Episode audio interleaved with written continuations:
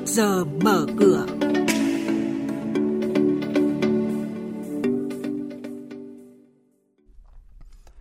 Thưa quý vị và các bạn, chuyên mục trước giờ mở cửa có những thông tin đáng chú ý sau. Cơ hội nào cho thị trường bất động sản năm 2023? Ngân hàng chủ động chuyển đổi số.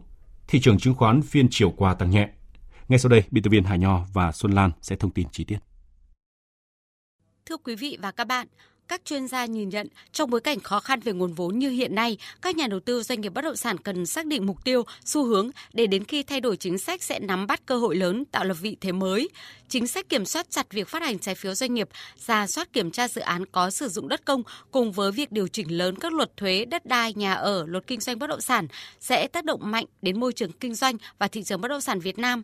Dự báo thị trường song hành thách thức và cơ hội, chuyên gia kinh tế tiến sĩ Trần Kim Trung phân tích ai sẽ là người điều tiết thị trường bất động sản? Đây là vấn đề vô cùng lớn. Bộ xây dựng chỉ là phần vật chất của thị trường bất động sản thôi. Ở trong thế giới 4.0 bây giờ chiếm phần không lớn, phần mét vuông thôi. Chứ còn đến phần giá, phần quỹ, phần công cụ tài chính làm cho tiền nó nhân lên ấy, thị trường bất động sản trở thành rất là hùng mạnh. Ở trong luật là phải rất triển rất rõ nói đến điều tiết thị trường bất động sản ở cái nghĩa rộng của nó xác định rõ. Một bên là ban hành văn bản quy phạm pháp luật một bên tổ chức thực hiện. Nhưng mà cuối cùng tôi muốn nói đấy là chế tài phải rất rõ theo ông Lê Anh Dũng, Phó vụ trưởng phụ trách vụ thanh toán ngân hàng nhà nước, trong 8 tháng qua, giao dịch qua hệ thống thanh toán điện tử liên ngân hàng tăng 7,24% về số lượng và tăng 33,21% về giá trị so với cùng kỳ năm ngoái. Nhiều ngân hàng thương mại có hơn 90% giao dịch của khách hàng được thực hiện qua kênh số.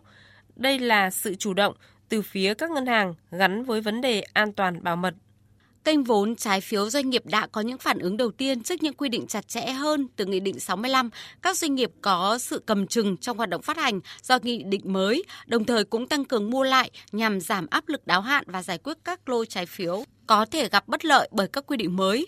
Trong tháng 9, hoạt động phát hành trái phiếu doanh nghiệp tiếp tục xu hướng giảm với giá trị phát hành đạt 16,1 nghìn tỷ đồng, giảm 18,27% so với tháng trước và 76,44% so với cùng kỳ.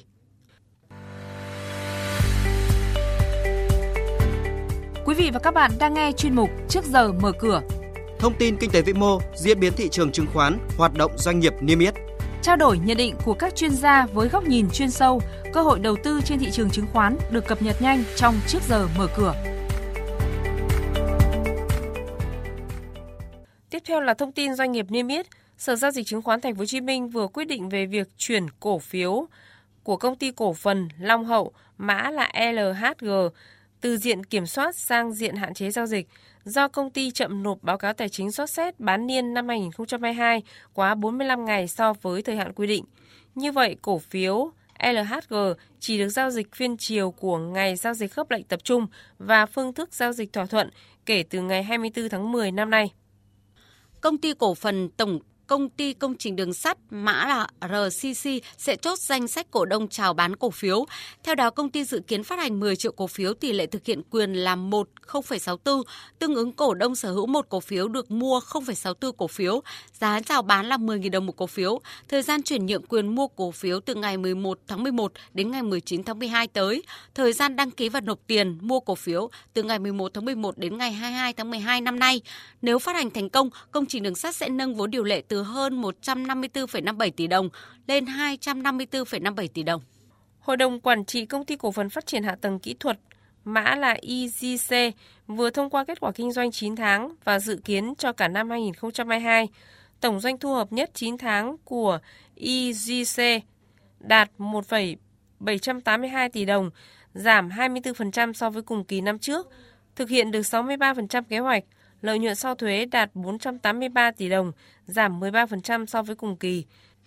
Trên thị trường chứng khoán phiên chiều qua, diễn biến rằng co, chốt phiên thì VN Index tăng 9 điểm, hơn 9.000 tỷ đồng đã được rót vào thị trường, trong khi thực phẩm và nông lâm ngư vẫn là hai nhóm ngành dẫn đầu đà tăng, thì ngành vật liệu xây dựng đang dẫn đầu đà giảm với mức giảm là 1,06%. Các cổ phiếu ngành thép giảm với HPG giảm 1,82%, HSG giảm 0,71%, NKG giảm 0,29%, cổ phiếu nhỏ KKC đang giảm sàn. Đã có 164 cổ phiếu giảm giá trên sàn thành phố Hồ Chí Minh và diễn biến chính vẫn là bên bán chiếm ưu thế. Chốt phiên thì VN Index ở mức 1063,66 điểm, HNX Index ở mức 229,12 điểm. Đây cũng là các mức khởi động thị trường phiên giao dịch sáng nay.